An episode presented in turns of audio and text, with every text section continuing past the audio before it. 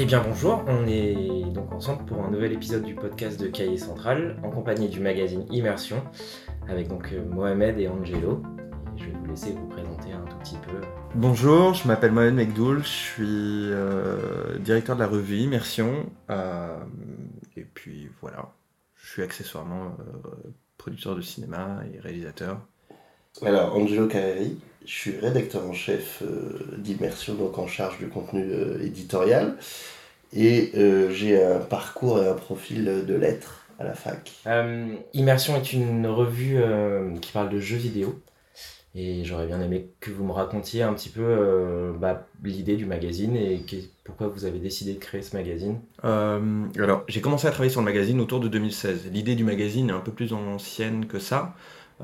Autour de 2014, j'ai commencé à me poser la question de... J'ai fait des études d'art et je me rendais compte du fait que l'imagerie de jeux vidéo était pas... En tout cas, je considérais pas que l'imagerie du jeu vidéo était suffisamment comprise, analysée et recyclée, réadaptée, triturée par les espaces culturels plus classiques, enfin la création photographique, le cinéma, etc. En tout cas, c'est ce que j'estimais.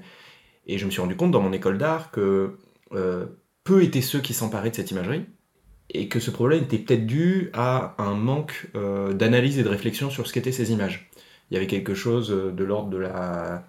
peut-être de la non-compréhension, ou en tout cas de la non-théorisation de ce qui était produit. Alors évidemment, il y avait tout un tas d'études qui existaient déjà, je veux dire, les game studies, ça existe depuis des dizaines d'années, il y a plein de médias qui se sont intéressés à ce que c'était, mais il n'y avait pas, en tout cas à l'époque, et toujours pas aujourd'hui, enfin à part Immersion, en tout cas en France, de médias qui tentent de centraliser et devenir un point de référence sur la réflexion autour de ce que c'est que le jeu vidéo, en tant que médium et production d'imagerie.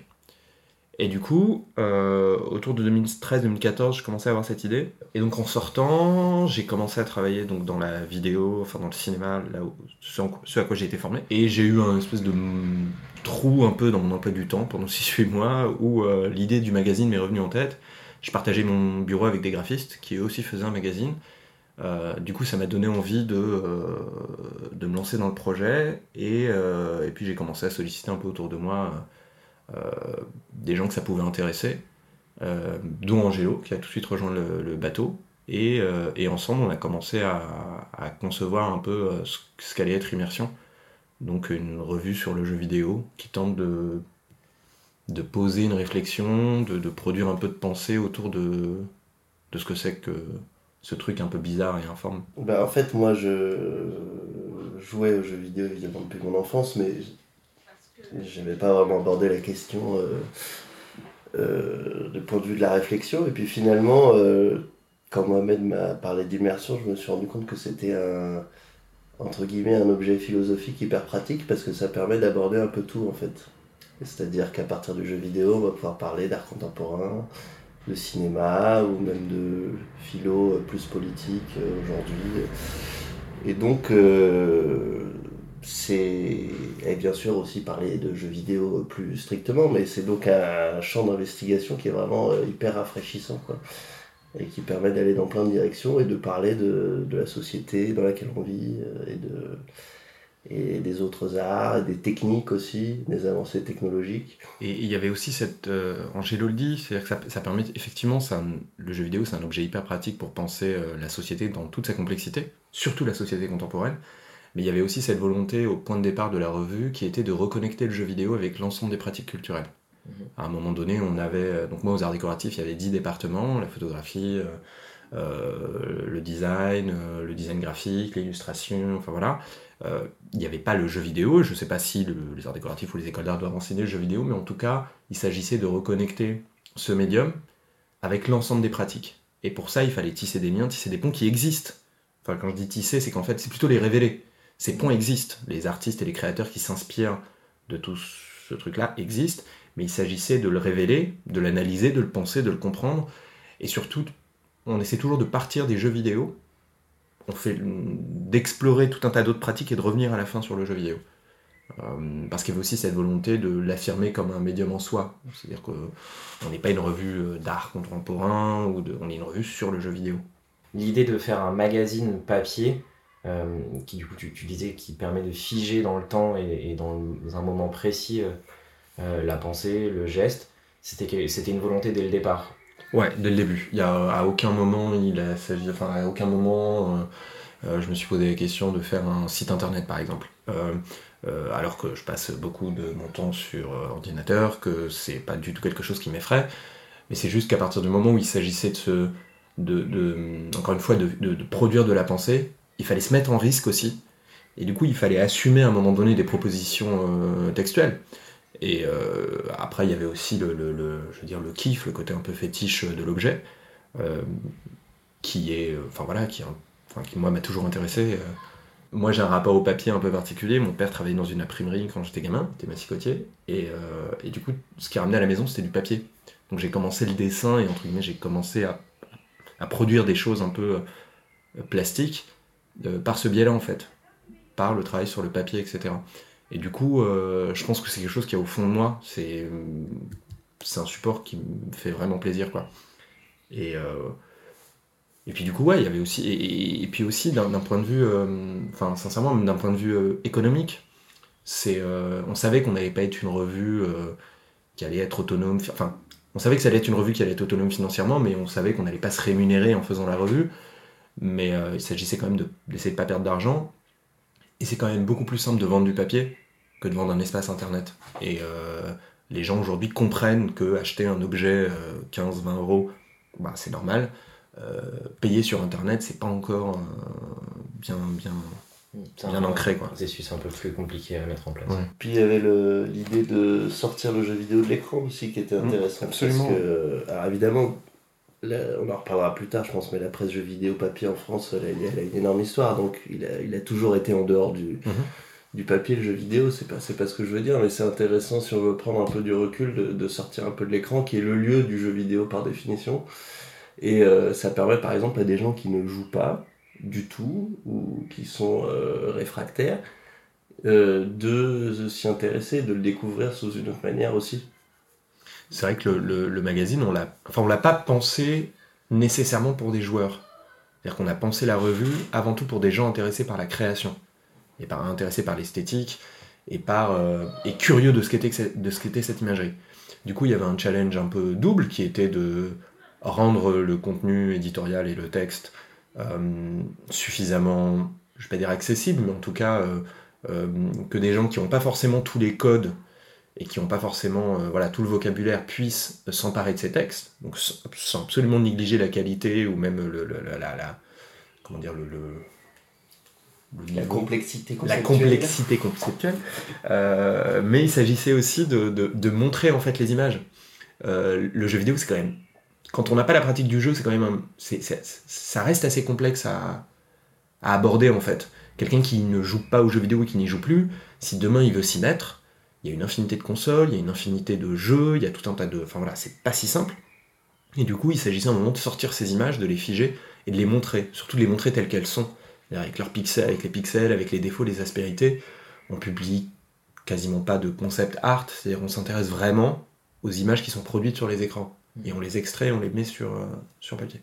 Mais c'est intéressant parce que du coup, en plus, il y a un rapport dans le magazine à l'image et à la capture d'écran où vous n'hésitez pas à aller faire des gros zooms et à montrer du pixel et à montrer quelque chose qui est vraiment là dans le monde du jeu vidéo et qui n'est pas forcément montré dans la promotion, entre guillemets. Oui, c'est un truc qu'on a travaillé avec Louis Ziegler, donc, qui était le directeur artistique sur ce numéro. Et l'idée, c'est de montrer un peu le jeu vidéo comme il est. Il y a un travail documentaire aussi, de ce point de vue-là.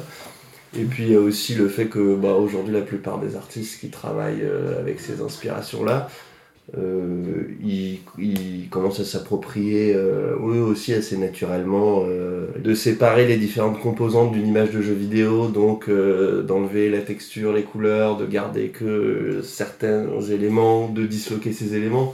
Aujourd'hui, c'est quand même très très courant dans l'esthétique, même de la mode. Donc ça gêne plus tellement. Ça gênait plus à une autre époque de montrer les défauts aujourd'hui. Il y a eu vraiment un basculement, je pense, depuis... je pense que c'est depuis 7-8 ans, avec l'apparition des moteurs graphiques, enfin des outils qui permettent de générer des images 3D temps réel, qui servent à faire les jeux vidéo. Il y a eu une démocratisation de l'utilisation de ces outils. Ces outils sont utilisés à la fois par des gens qui font des jeux et des gens qui ne font pas des jeux. On peut les voir dans l'architecture, on peut les voir dans le cinéma, on peut voir tout un tas de gens utiliser ces outils. Du coup, il y a un rapport assez décomplexé, je pense, et de plus en plus, avec cette imagerie en temps réel qui a plein de petits défauts.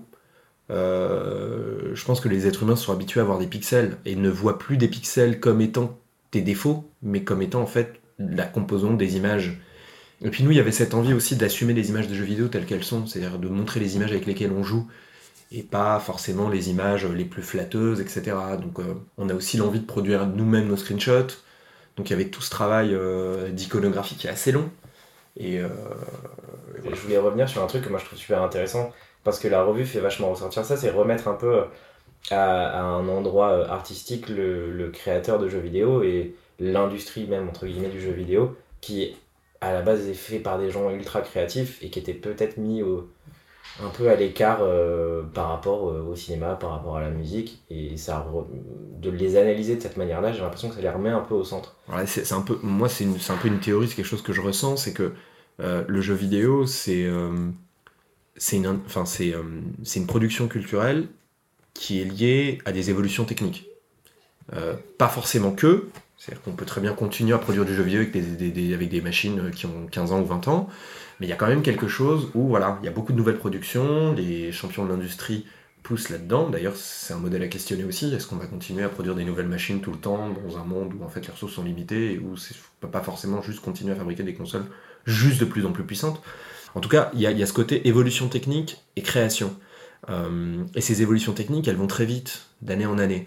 Du coup, en tout cas, moi, je pense que les éditeurs et les créateurs de jeux, ils ont intérêt à se remettre constamment en question.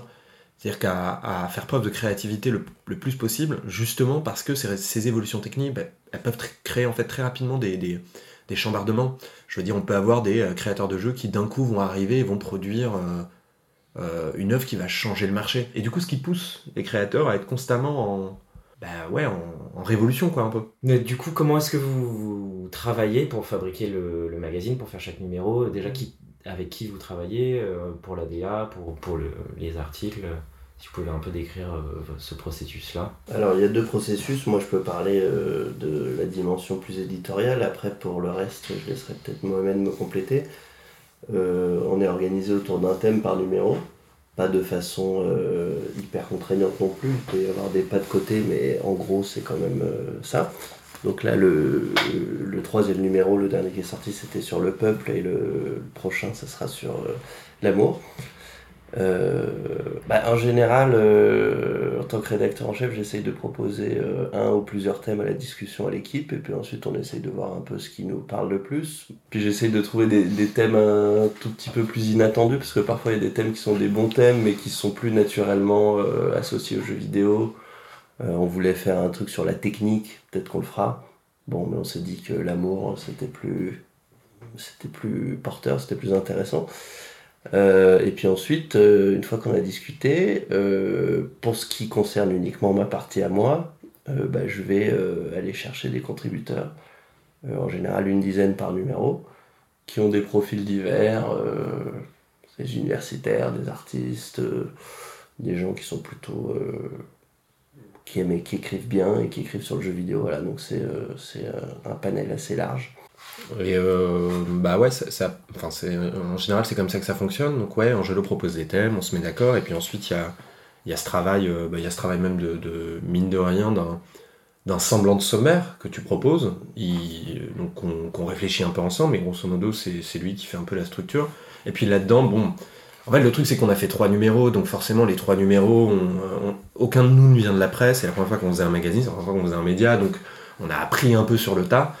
Donc le premier numéro on l'a fait d'une certaine manière, le deuxième d'une certaine manière, le troisième aussi.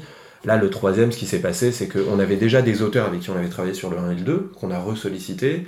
Il y avait certains, comme le magazine avait 2 numéros, il y a des contributeurs qu'on a pu solliciter et qui se sont laissés prêter au jeu. Et donc là avec 3 numéros, on commence à constituer un peu une espèce de réseau comme ça d'auteurs et de gens qui peuvent écrire. Et puis ensuite, donc sur les 3 premiers numéros, on a travaillé avec Louis Ziegler, donc, qui a été notre directeur artistique sur les 3 premiers numéros, qui est parti pour de nouvelles aventures, en tout bien, tout honneur. Et donc, ce qui se passe en général, c'est qu'une fois qu'on a les contributions, c'est encore toi qui travailles, tu travailles avec les auteurs, et tu échanges avec eux, jusqu'à ce que ça soit super. Non, mais c'est ça, grosso modo. Et là, vraiment, dans la fable du numéro, c'est ce qui se passe.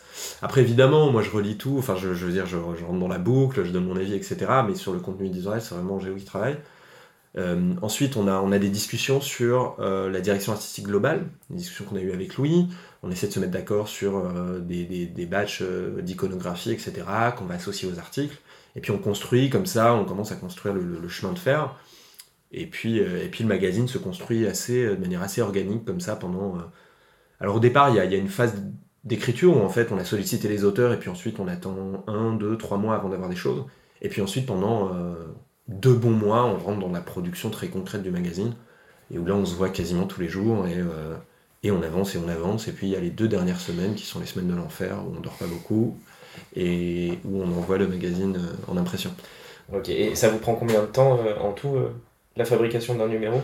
En fait, techniquement, un numéro, ça, je sais pas, ça va nous prendre 5 mois et demi au fond. En gros, à la fin d'un numéro, on parle pas trop pendant... on essaie de plus voir pendant quelques semaines. Non, mais c'est pas vrai, parce qu'en général, il y a toujours déjà des idées de thèmes pour le numéro prochain qui se chevauchent, mais ensuite, en fait, on commence à y réfléchir, on commence à y penser, on se met d'accord sur les thèmes, et puis je pense qu'on sollicite les auteurs... Oui, parce que 3-4 mois avant, quand même. Ouais, c'est pas du tout un modèle de magazine. Donc, quand on n'est pas sur l'actualité, on n'est pas non plus sur... Les contributeurs ne sont pas des salariés qui travaillent pour nous. Du coup, c'est des articles de fond qui prennent un certain temps à être écrits et qui sont demandés bien à l'avance. Ouais. Et puis, voilà, donc il y a plusieurs phases de travail.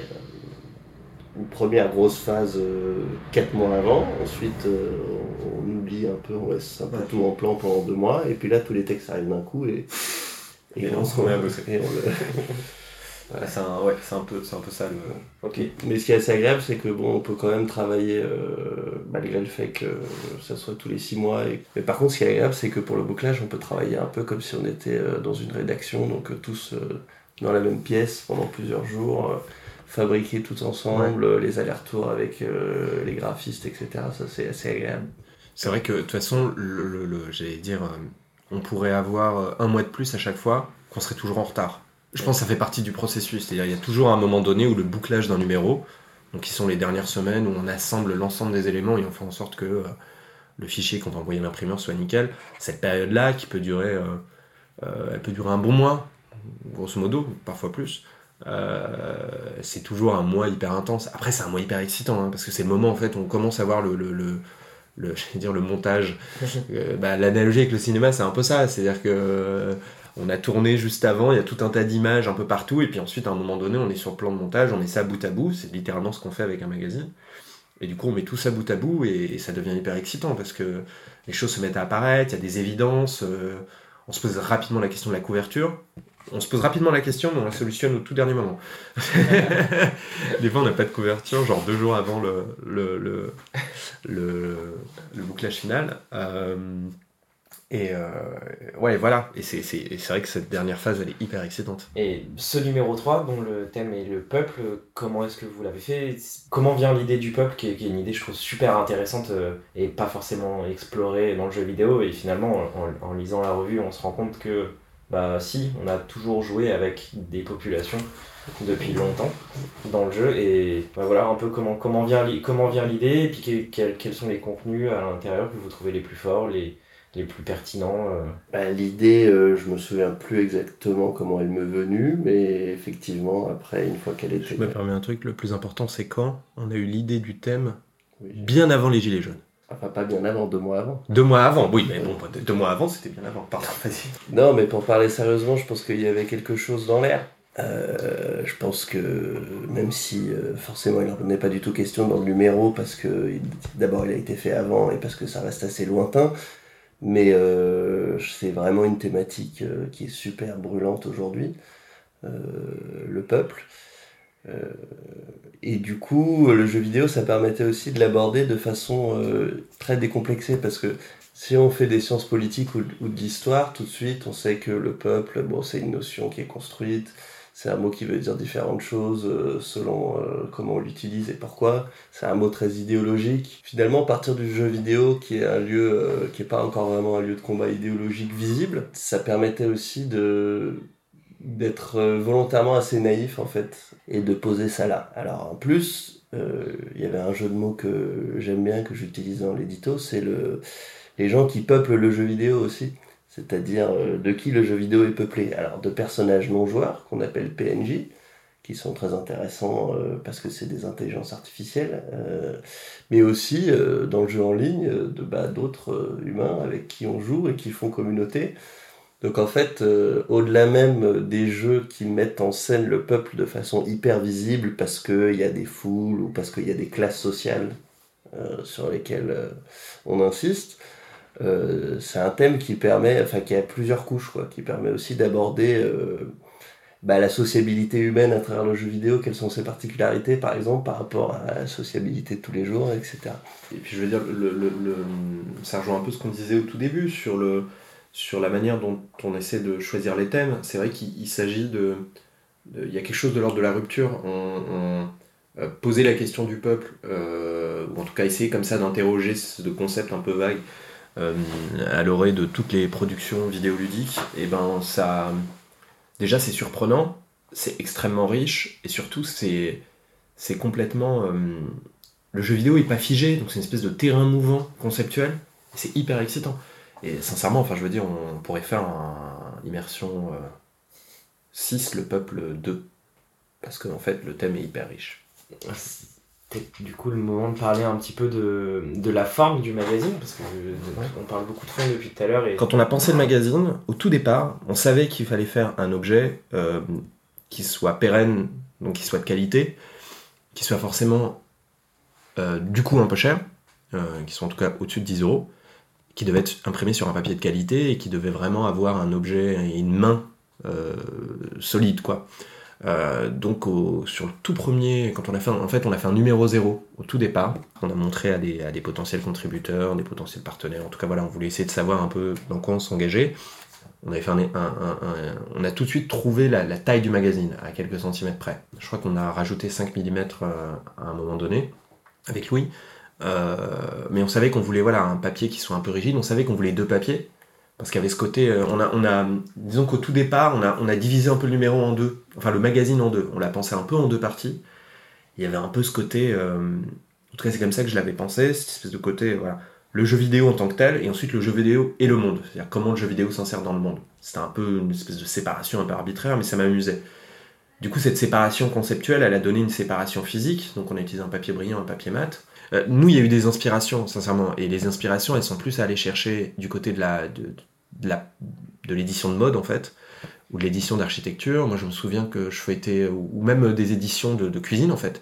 Moi, je feuilletais The Gourmand à l'époque. Non, mais c'est vrai, c'est des magazines indés sur la cuisine. On parle pas de recettes cuisine plus. Donc, je parle de The Gourmand, par exemple. Il y avait aussi, mine de rien, je veux pas dire, mais la revue Nichon Nous, qui, en fait, a été un peu une inspiration. C'est une revue qui parle comme ça d'un sujet et qui est un peu sur un papier de qualité, avec une jolie couverture. Il y avait ce côté-là. Ouais, moi, je travaillais donc je partageais mon bureau avec des gars qui font un magazine de mode qui s'appelle Télévision. Et donc, en discutant notamment avec Hugo Blanzat, qui est le directeur artistique de Télévision Magazine, il m'avait donné un peu des inspirations. Je sais que j'ai beaucoup feuilleté Gentlewoman au moment où j'ai pensé le magazine, donc qui est beaucoup plus grand dans son format, qui est sur un papier beaucoup plus fin, mais qui a comme ça quelque chose de très imposant, de très physique. Et nous, on savait qu'on voulait un objet que les gens allaient garder, et on savait qu'on voulait donner de la place aux images, donc il fallait que le format soit grand, enfin voilà, il fallait qu'on ait de l'air, quoi. Donc on est arrivé avec Louis, c'est des discussions, des échanges, on est arrivé à cette taille de magazine. Il y a eu des évolutions sur le grammage du papier, d'un numéro à l'autre. On savait qu'on voulait un objet qui soit grand, qui prenne qui ait la place pour les images, qui soit physique, etc. Et donc c'est un peu comme ça qu'en tout cas la forme a été pensée. On savait qu'on voulait plein pot une image de jeu vidéo en entrée de mag, et on savait qu'en général, les images devaient pas être modifiées. Les images de jeux vidéo, l'iconographie qu'on utilisait. Donc il y a tout un travail sur la grille aussi qui a évolué, il y a un travail sur les typographies qui a évolué. On savait qu'on voulait 2-3 accords de typographie. Et puis la maquette à l'intérieur, elle se veut, elle est assez précise et elle est assez, je vais pas dire sobre, mais c'est vrai qu'il y a quelque chose d'un peu minimaliste dans la manière dont on joue avec les caractères, qui justement vient en contraste avec ce qui se fait dans l'édition de jeux vidéo classique. Non, et en tout cas, il y avait quelque chose sur lequel on a travaillé avec Louis, qui était de se différencier de l'esthétique de la plupart de la presse jeux vidéo, qui est une esthétique entre ouvrez les guillemets geek. Mais c'est vrai que c'est quelque chose de très codifié, que ce soit sur Internet ou sur le papier, la presse jeux vidéo, elle est très codifiée. Et nous, on a voulu tout simplement casser ces codes-là, parce que ça correspond au message entre guillemets du magazine, qui est de considérer le jeu vidéo comme un objet culturel comme un autre et pas comme quelque chose de particulier, et donc dont on peut en parler comme on parlerait en fait d'un roman ou d'un film, et de proposer nos propres codes esthétiques. Le jeu vidéo, il est constamment associé à tout un tas d'autres cultures, donc là, évidemment la culture geek, la culture technique, la culture otaku, la culture des comics, et du coup tout ça, ça vient avec une imagerie, ça vient avec des codes culturels et esthétiques. Nous, on a tenté de penser le jeu vidéo comme un espace autonome, donc il fallait l'isoler de tous ces codes. Ça ne veut pas dire à un moment donné qu'on ne peut pas faire des références à la culture otaku, ça ne veut pas dire qu'on ne peut pas faire de références à la culture comics, mais pour nous, les références, on essaie de les traiter de la même manière que quand le jeu vidéo fait référence à la littérature. Parce qu'en fait, aujourd'hui, pour nous, le jeu vidéo, il est suffisamment autonome pour exister seul. On peut aimer le jeu vidéo et pas forcément apprécier les mangas ou la culture japanimation. C'est pas lié pour nous. Et souvent, dans l'édition autour du jeu vidéo, c'est souvent, on imbrique un peu ces codes-là. Et nous, on essaie de dépasser ça. Aussi bien dans la direction artistique que dans le contenu du mag. Ça me permet d'ouvrir un petit peu sur ce que vous faites autour de la revue, grâce à la revue. Quels sont un peu vos autres projets pour la suite? Ça, c'est un peu plus mon travail. Donc, disons que maintenant que la revue elle est lancée et qu'elle existe et qu'Ange Vélo s'occupe un peu de la faire vivre comme ça, nous, notre envie, c'est aussi de disons qu'il y a plusieurs choses, c'est de s'élargir et de rendre concret ce qu'on dit, rendre concret les ponts qu'on révèle et qu'on tente d'affirmer, c'est-à-dire de les renforcer, donc créer des ponts entre différentes pratiques artistiques et culturelles. Du coup, c'est multiplier les partenariats, enfin plutôt les collaborations avec des artistes, avec des créateurs qui nous proposent des choses, etc. Donc il y a tout ce travail-là. On est une revue papier, mais aujourd'hui on a un site internet qu'on essaie d'alimenter, mais pareil avec tout un truc un peu autour du... Alors j'ai découvert ce terme, le slow content, c'est-à-dire qu'on publie sur notre site internet une partie des articles des numéros précédents, pas tous, du contenu original aussi, qui est plus court, mais qui est dans la même veine, dans la même énergie, du contenu multimédia, parce qu'on y a des moments où on fait des interviews, des choses comme ça, et du coup ça nous amène aussi au fait qu'on réfléchit à d'autres types de formats, donc à des formats vidéo, à des formats audio aussi, et qui viendraient comme ça compléter tout ce qu'on fait depuis plusieurs mois, notamment tout le travail d'événementiel, mais en tout cas de moments de rencontre. On a eu la chance de faire un événement à la Fondation Cartier il y a quelques mois. Donc la Fondation Cartier est venue nous voir en nous disant on a envie d'interroger le jeu vidéo, on ne sait pas trop comment, est-ce que vous voulez cuisiner quelque chose avec nous? On a une espèce de carte blanche assez incroyable, donc pendant une soirée on a invité des développeurs, des artistes à venir montrer leur travail autour du jeu vidéo dans le cœur de la Fondation pendant une soirée. C'était hyper excitant, ça c'est amené à se reproduire, enfin on l'espère, on discute avec d'autres institutions, et pour nous c'est un peu la concrétisation de ce qu'on fait avec la revue. Avec la revue, il y a tout ce truc un peu théorique, etc. Et puis à un moment donné, ça se révèle et puis ça apparaît, quoi. On a commencé à travailler sur le numéro 4. Donc en fait, d'habitude, on sort en janvier et en juin. Pour tout un tas de raisons, on a décidé de décaler la périodicité. Donc nos prochains numéros sortiront en octobre et en avril, mars-avril. Donc le prochain numéro, qui va être le numéro 4, sur lequel on a déjà commencé à travailler, qui aura pour thème l'amour, sortira, je pense, comme toute publication indépendante, c'est des fenêtres un peu floues, autour de fin octobre. On espère être prêt pour Offprint, qui est un salon de l'édition aux Beaux-Arts de Paris qui a lieu début novembre. Et voilà. Donc l'amour. Ouais, c'est un bon mot de la fin. Aimez-vous les uns les autres. Je vous remercie d'être venu discuter d'immersion avec moi, et à bientôt, j'espère. Merci à toi. Merci beaucoup, à bientôt.